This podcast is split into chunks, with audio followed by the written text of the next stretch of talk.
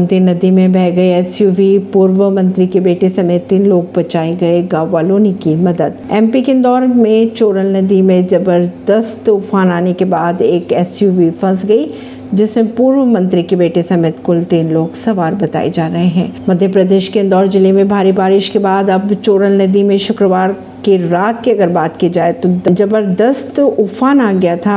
हालाँकि इतना भी भयावह था कि इसमें एक एसयूवी बह गई। पुलिस के अनुसार इसमें पूर्व मंत्री रंजना बघेल के 19 वर्षीय बेटे समेत तीन लोग सवार थे, जिन्हें पुलिस व गाँव वालों की मदद से बचा लिया गया। परवीन सिंह, नई दिल्ली से।